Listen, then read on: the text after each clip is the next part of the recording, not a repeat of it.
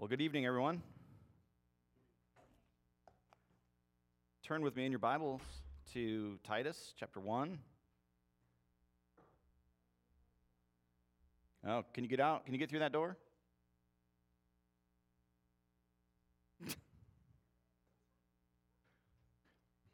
All right. Um, so we're still in chapter 1 of Titus. Um, and last week we spent our time in verses 5 through 8 in chapter 1 of Paul's letter to Titus. And that section of scripture gave the qualifications for elders in the church, which we heard from Paul that that is why he left Titus in Crete, so that uh, he could put such elders into place in all the churches. And the qualifications given by Paul are, as we saw, the same as those, uh, with um, a couple of slight differences, not contradictions, but additions, um, in Timothy, 1 Timothy 3. And I'll remind you that these qualifications are consistent between, really consistent between what Paul says to Timothy and what Paul says to Titus.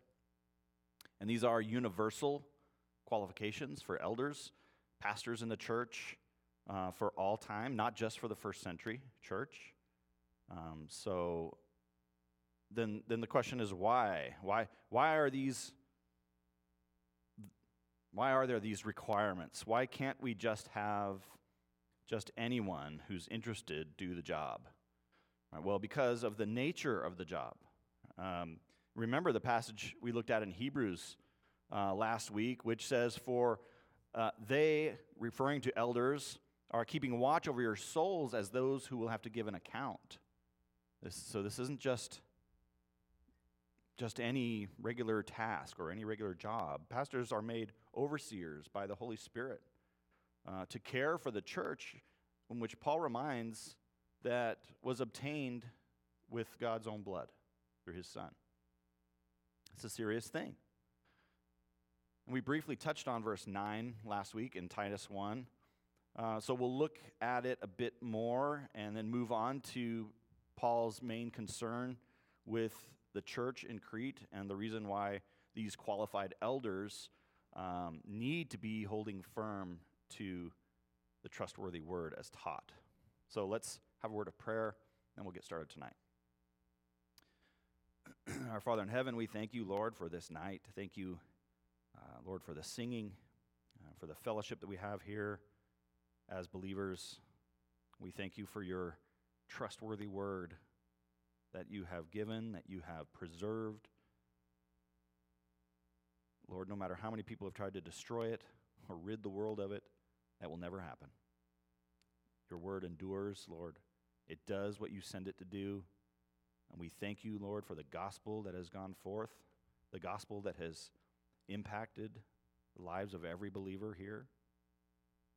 And we thank you for those that shared it with us. We pray, Lord, you give us boldness to share the gospel with others in our lives. We thank you for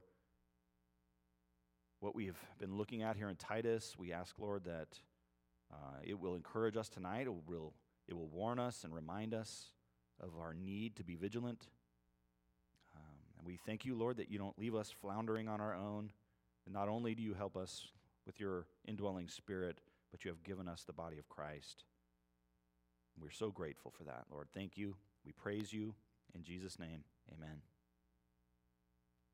All right, well, let's look at, let's read a passage of scripture out here for tonight. I'm going to start in verse 9 and read to the end of the chapter. if that sounds like a bigger portion of scripture than I usually get through, that's because it is. So hopefully we'll get through it tonight. Starting in verse 9, Titus chapter 1, and, and this is referring to elders here. He must hold firm to the trustworthy word as taught so that he may be able to give instruction in sound doctrine and also to rebuke those who contradict it. For there are many who are insubordinate, empty talkers, and deceivers, especially those of the circumcision party. They must be silenced, since they are upsetting whole families by teaching for shameful gain what they ought not to teach. One of the Cretans, a prophet of their own, said, Cretans are always liars evil beasts, lazy gluttons. This testimony is true. Therefore, rebuke them sharply, that they may be sound in the faith, not devoting themselves to Jewish myths and the commands of people who turn away from the truth. To the pure, all things are pure. But to the defiled and unbelieving, nothing is pure. But both their minds and their consciences are defiled. They profess to know God, but they deny him by their works. They are detestable, disobedient, unfit for any good work. So we see here in verse 9, the last in the list of. Oh, yeah, go ahead. Uh, ESV. Is that what you have?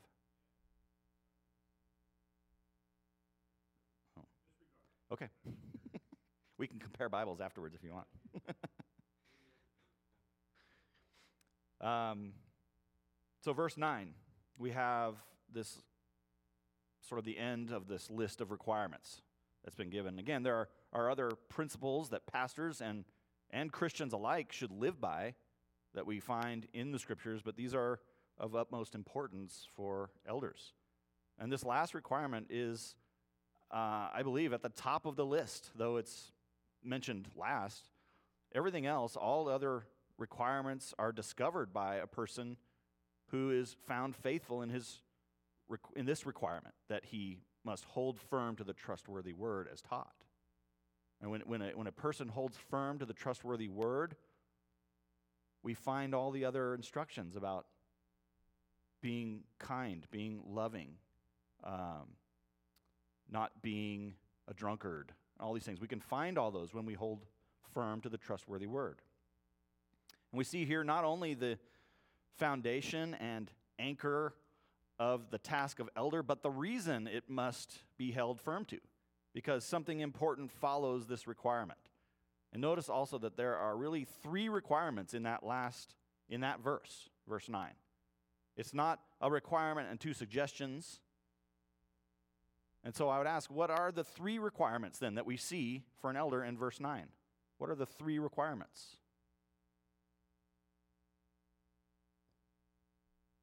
This is for anyone to answer, if you can see it.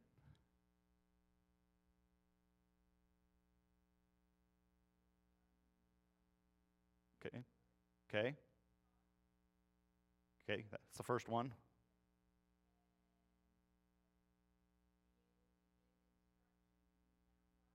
Okay? Right. So there's three things that the elder must do. And first of all is holding firm to the to the word and then to give instruction from the Word of God, and also to rebuke anyone who contradicts the Word of God. And so, so giving instruction or exhortation in some translations uh, and rebuking are also requirements for the elder, and those tasks are empowered and informed by the fact that they have held firm to the Word as taught.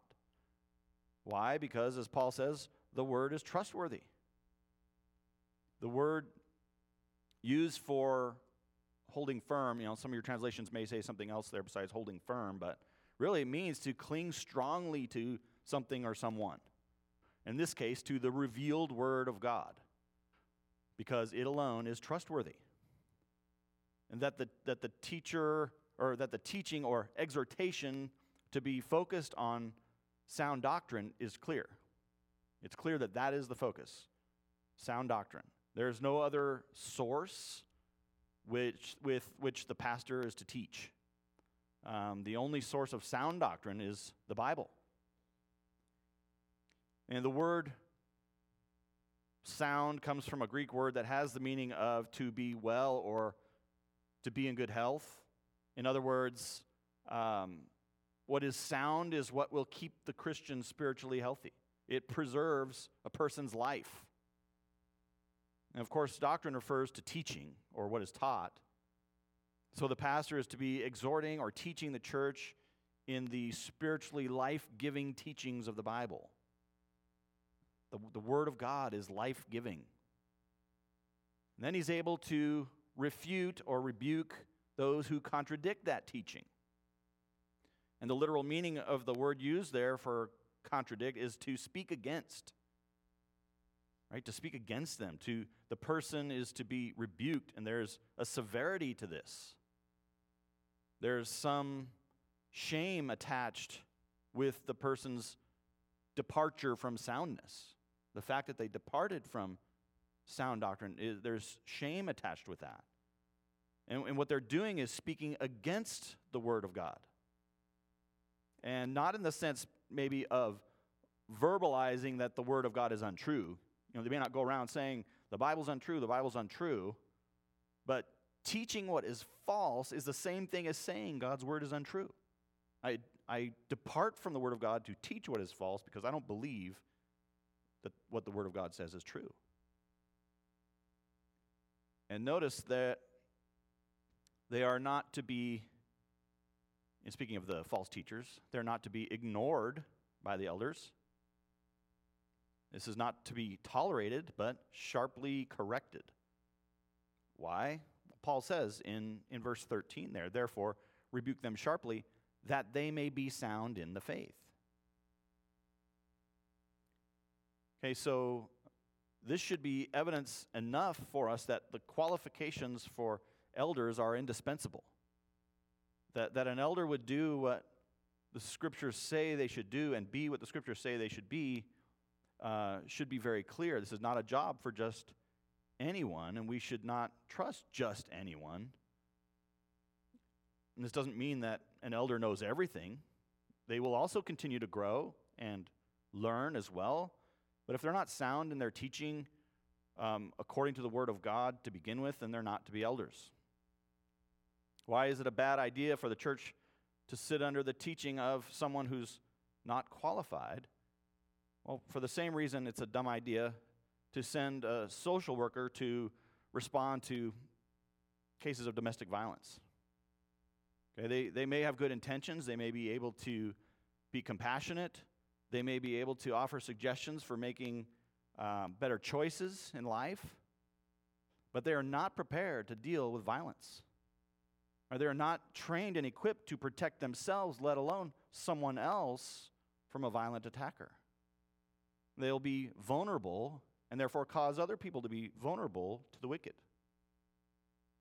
And we can look around, we can look at the internet, we can see the all kinds of examples of the crazy, unqualified people leading ch- churches into heresy and apostasy, but boy, can they entertain people, right?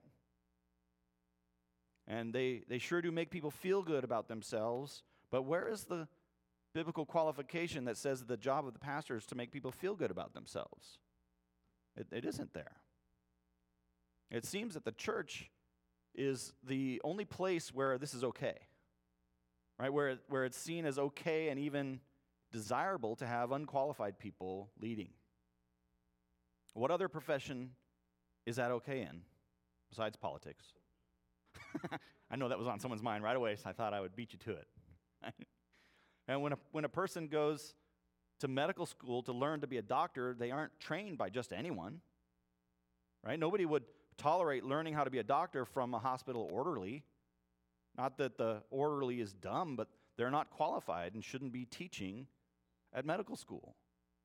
Nobody learns to be a mechanic from the guy behind the counter at the auto parts store, right? Who, who's selling them, you know, grease or something. Again, not that he's dumb, but he's not qualified. People don't become hairstylists by asking the person who sells them the shampoo. Right? They go to those who are qualified to teach them. That's how it is. I was watching a movie recently. Uh, I don't know if you've seen it. It's called Here Comes the Boom.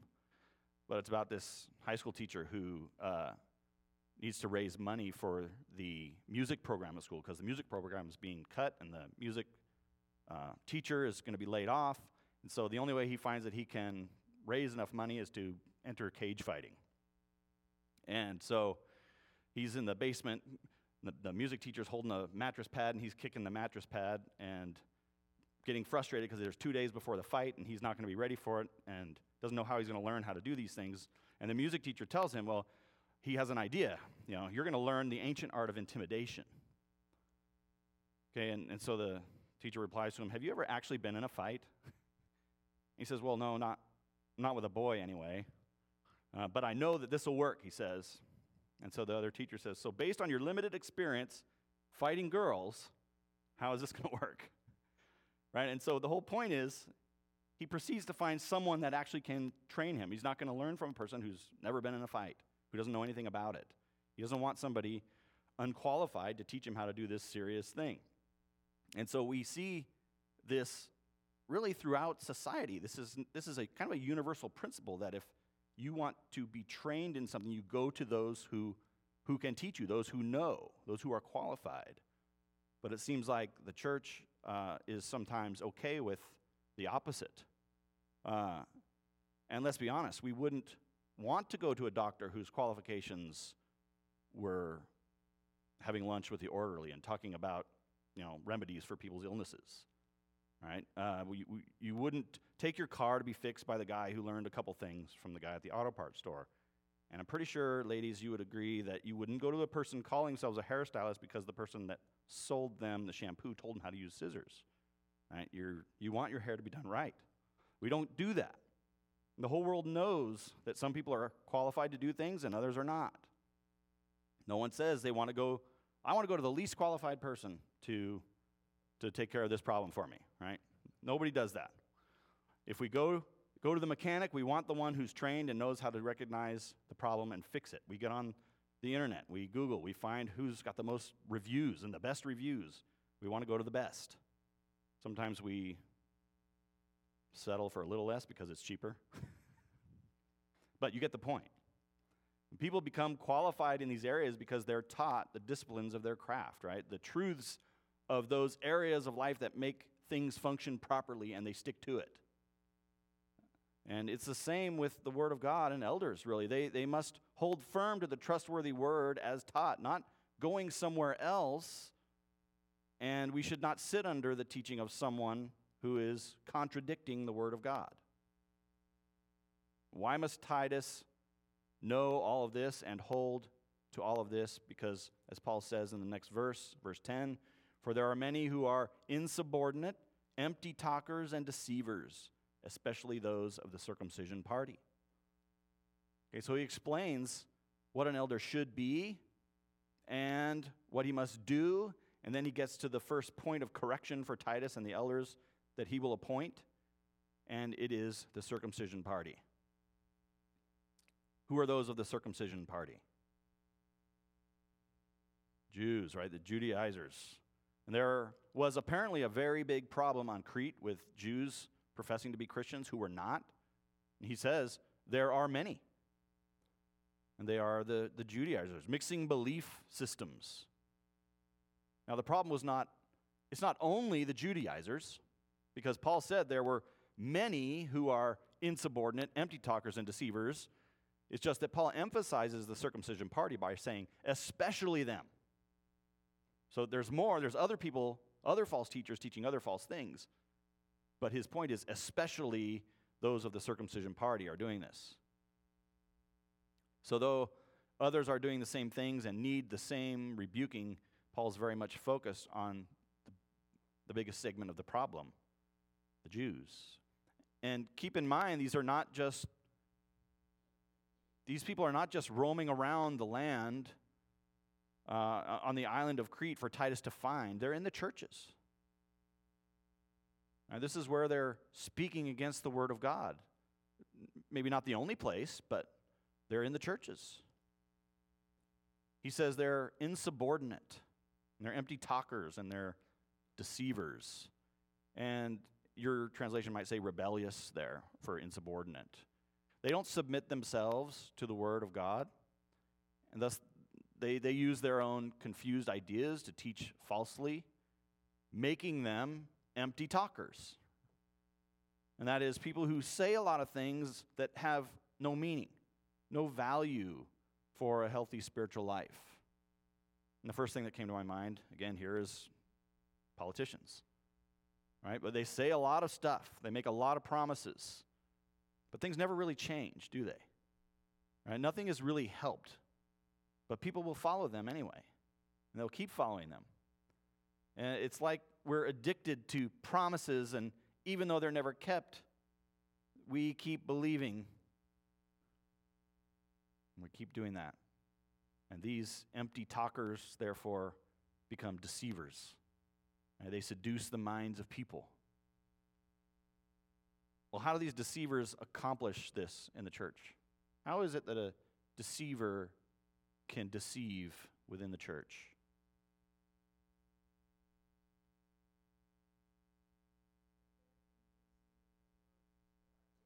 Okay, they're very convincing, very articulate with their words. Sure.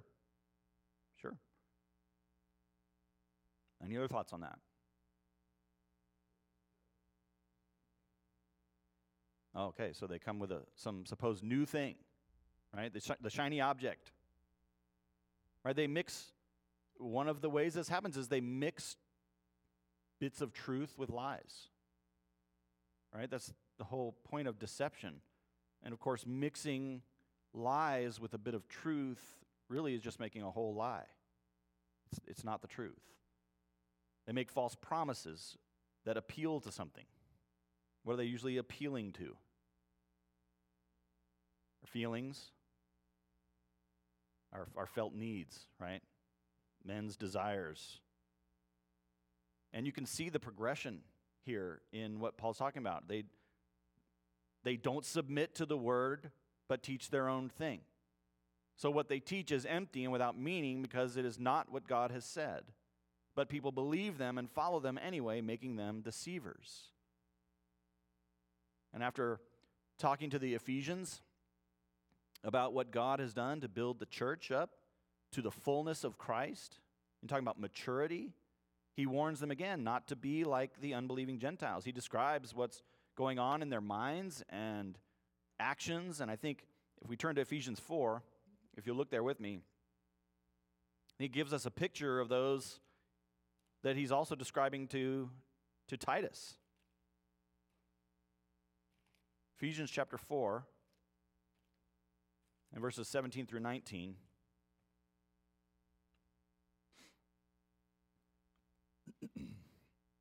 okay, again, this is, this is after he's encouraged them with what God has done to build up the church and equipping believers.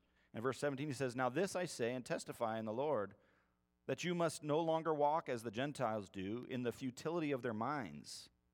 They are darkened in their understanding, alienated from the life of God because of the ignorance that is in them due to their hardness of heart.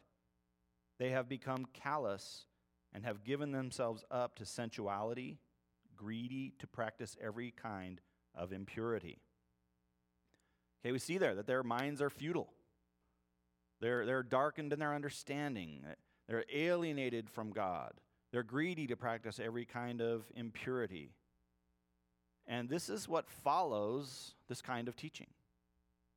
Okay, a departure from the Word of God leads to this. The leaders almost always fall in greed and sexual sin.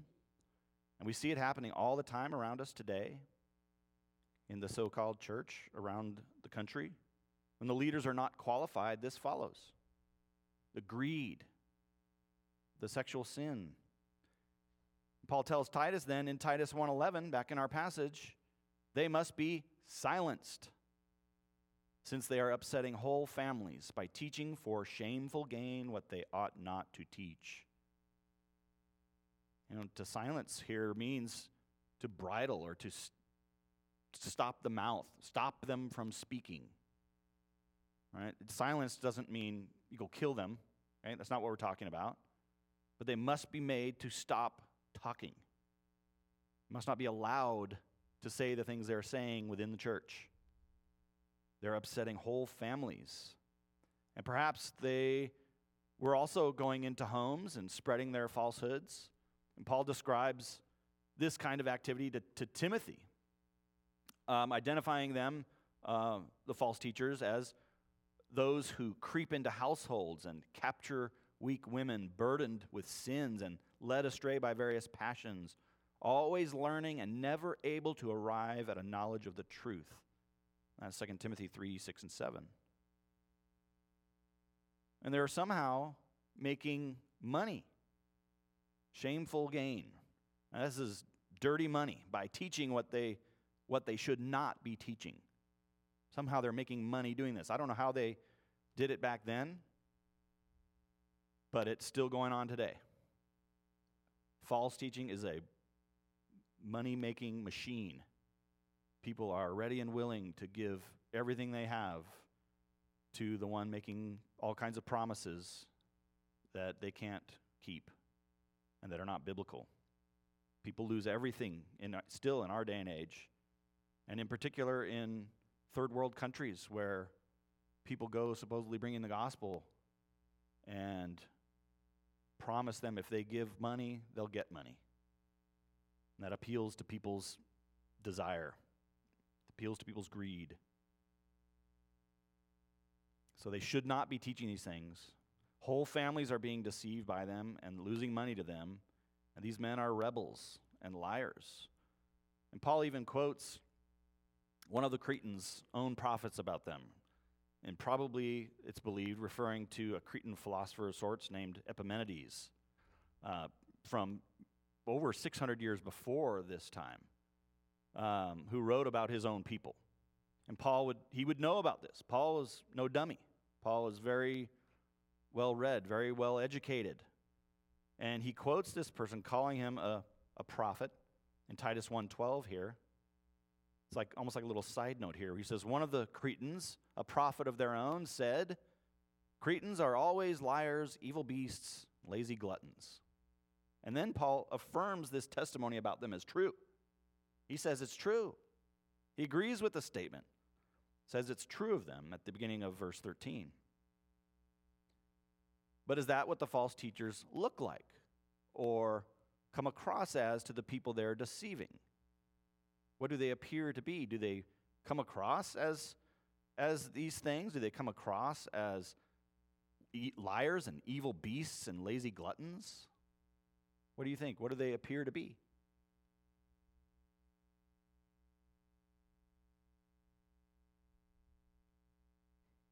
I mean, are you going to believe somebody that is that would fit that description if they were standing up in front of you? No, so they must look like something else. Okay. Well, they didn't have movie stars back then, but but now we do. Okay? They're going to look put together. They're going to look maybe even look and sound like a man of God. Right? Good teachers. They'll, be, they'll come across as looking out for the people, as, as really caring about the people. Because nobody's going to follow somebody that looks like that description. We're not going to do that. But when they cloak themselves in Bible words and things like that, and in, in what sounds like a person who cares about them and who makes promises that sound like biblical promises, people will follow because they are not holding firm to the trustworthy word. And since Paul says this is true and this is what these false teachers are like, and because they are upsetting whole families, in Titus 1:13, therefore rebuke them sharply that they may be sound in the faith. Okay, not that they're just to be cast aside, but that an effort is made in correction. You see that? That's why he says that they may be. There's a goal here. And he's seeking a, a change in them. And the, the change is that they would be found instead to be sound in the faith. So we see that he's not just saying cast them aside. Now, at some point, you do want to cast them aside and not have anything to do with them, right? But there is an effort here at correction to, to someone who professes to be a follower of Christ. We want to correct.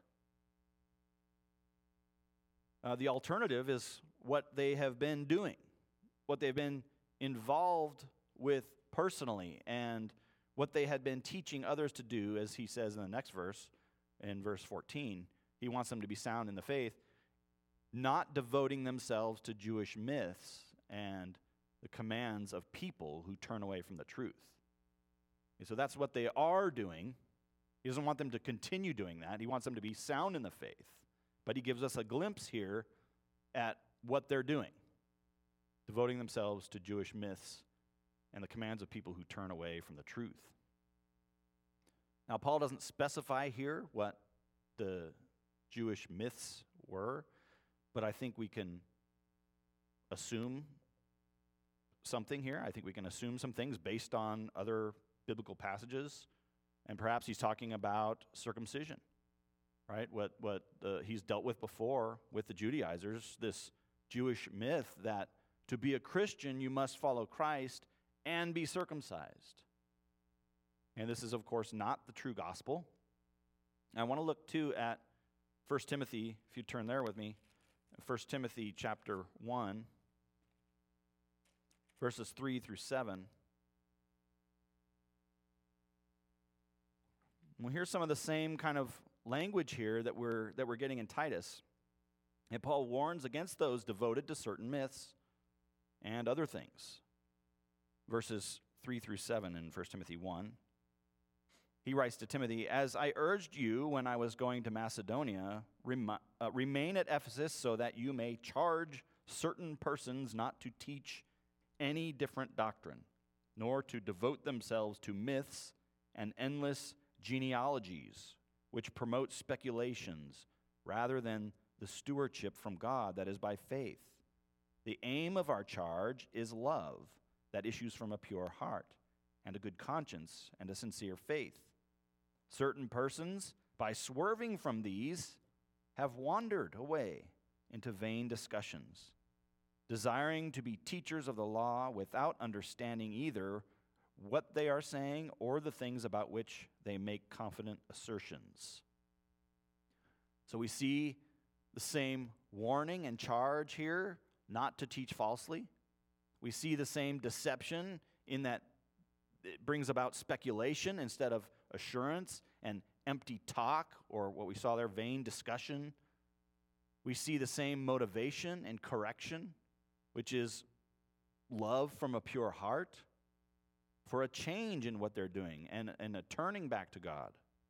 But nonetheless, Christians are to do what Paul also says later in 1 Timothy 4, verse 7 having have nothing to do with irreverent, silly myths.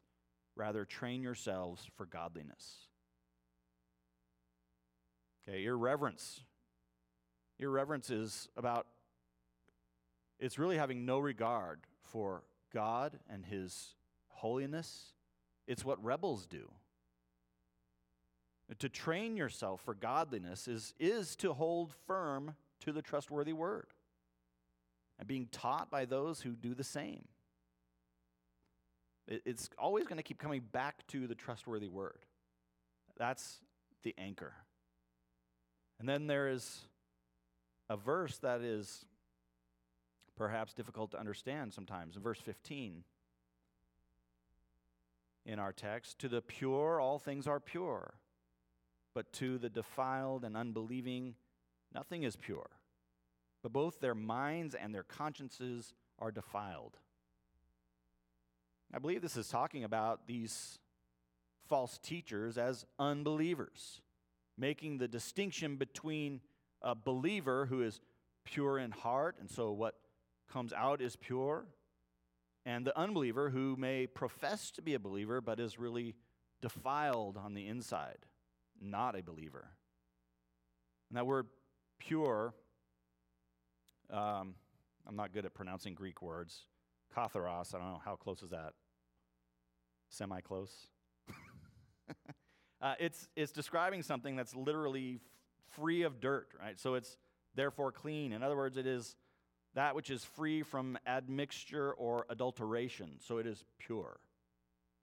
And we can see this concept all throughout the Old and New Testaments. It is a constant picture of what is necessary for fellowship with God, but also a constant reminder that it is only God who can truly purify. It's only God who can do that. It is about the heart. Um, I read something from William Barclay that I thought was helpful in this assessment of humanity. He said, It's very seldom indeed that we do even our finest actions from absolutely unmixed motives. if we give generously and liberally to some good cause, it may be that there lingers in the depths of our hearts some contentment in basking in the sunshine of our own self approval, some pleasure in the praise and thanks and credit which we will receive. If we do some fine thing which demands some sacrifice from us, it may well be that we are not altogether free from the feeling that men will see something heroic in us, and that we may regard ourselves as martyrs.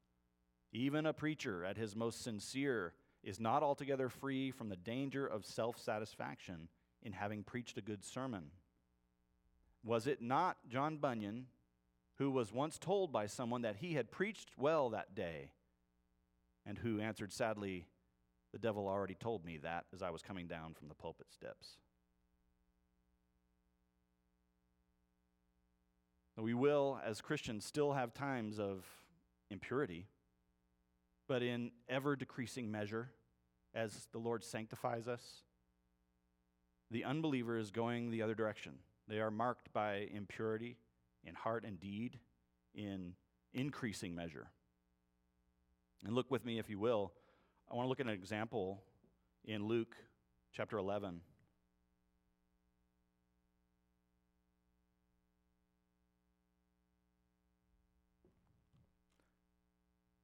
Luke chapter 11, verses 37 through 41.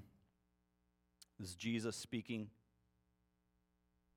And looking here at an example of this sort of hypocrisy from the Pharisees and what Jesus says about it. In verse 30, 37, while Jesus was speaking, a Pharisee asked him to dine with him. So he went in and reclined at the table. The Pharisee was astonished to see that he did not first wash before dinner. And the Lord said to him, now, you Pharisees clean the outside of the cup and of the dish, but inside you are full of greed and wickedness. You fools, did not he who made the outside make the inside also? But give as alms those things that are within, and behold, everything is clean for you. So we see there an example. We see that they, that they say one thing and do another. We see that they're about the outside of the cup not the inside of the cup. They clean up the outside to make a good show, but the inside is full of wickedness. The inside is dead. And in reality, the inside cannot be hidden for long. And Paul indicates to Titus in our last verse that the works of the false teacher betrays who they are.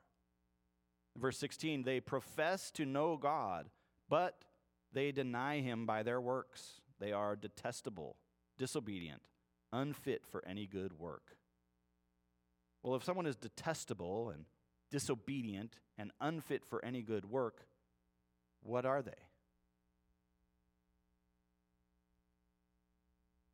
What was that? Unbelievers, right? That's describing an unbeliever. They're unfit. They're, some translations say worthless. And they have not been fitted for good works. They're so called good works are really only ever filthy rags before God.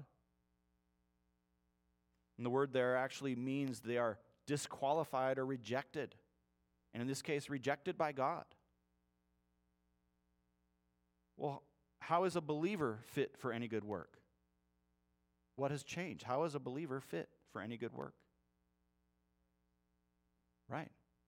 Clothed in the righteousness of Christ right? You're, and we are made fit through regeneration, through the new birth. We're given the righteousness of Christ and made pure on the inside, which leads to purity on the outside. And prior to that, they were an unbeliever, could not please God.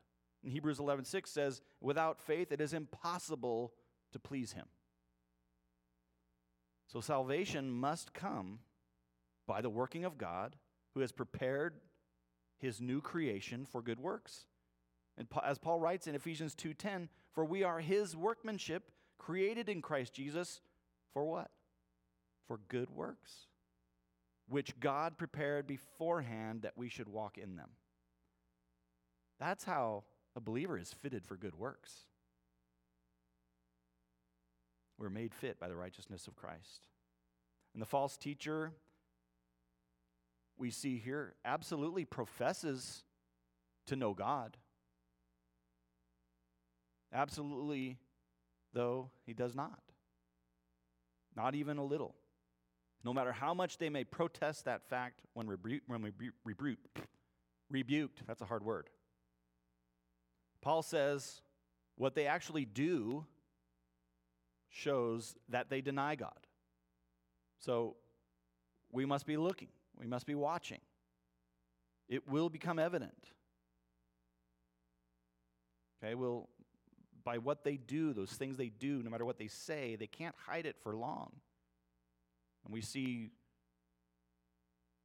churches crumbling all around us because of leaders who profess to be believers and leaders and they're not. And maybe weeks, months, maybe years they've been there, but eventually they fall to the same things greed and sexual immorality. So we have to be vigilant. We got to be looking and watching. And Paul knew this was a big problem on Crete. He knew that Titus needed to handle it by appointing, not only by himself being there, but by appointing qualified elders in every church in every town. And that's what he wanted them to do to deal with this problem. This problem, especially of the circumcision party. And there's a lot here for Titus to deal with, and has been, I believe, clearly taught to him before by Paul, but Paul is reminding him here again um, how the false teachers behave. And the next chapter gets into Paul's exhortation that Titus should continue to be different than them. He's not saying you're doing the same things as them or anything like that. He starts out chapter 2 by saying, But as for you, teach what accords with sound doctrine. That's not an accusation that he's not, it's an exhortation to continue in that. He gives the positive after the negative in that sense between chapter 1 and chapter 2. And we'll start looking at chapter 2 next time. So let's close in a word of prayer tonight, and then we'll have uh, a time of discussion and questions. Let's pray. Well, Father in heaven, thank you again for this night, and thank you, Lord, for your word. I pray, Father, that we would be found always holding firm to the trustworthy word as taught. I pray, Father, that in all of us, where there may be misunderstandings of your word or, or we haven't come fully to understand portions of your word, Lord, that you would, in, in your perfect timing, open our eyes to see it. That we would always be willing to cast aside anything we falsely understand to hold firm to what is actually true. And I thank you for your patience and your grace towards us in that. May we be patient with one another in that. Father, help us to be vigilant, help us to be watchful, and not to be deceived by empty talkers. And help us not to be empty talkers, but to remain anchored to your word. And we thank you, Lord, that it is your Holy Spirit that empowers us to do so, that opens our eyes to see it, our ears to hear it, our, our minds to understand it. We thank you for that. For anything that we rightly understand about your word, Lord, is from you. We are so thankful. We want to thank you for you, your grace and your mercy towards us in salvation. And we'll, we want to honor you and glorify you only. In Jesus' name we pray. Amen.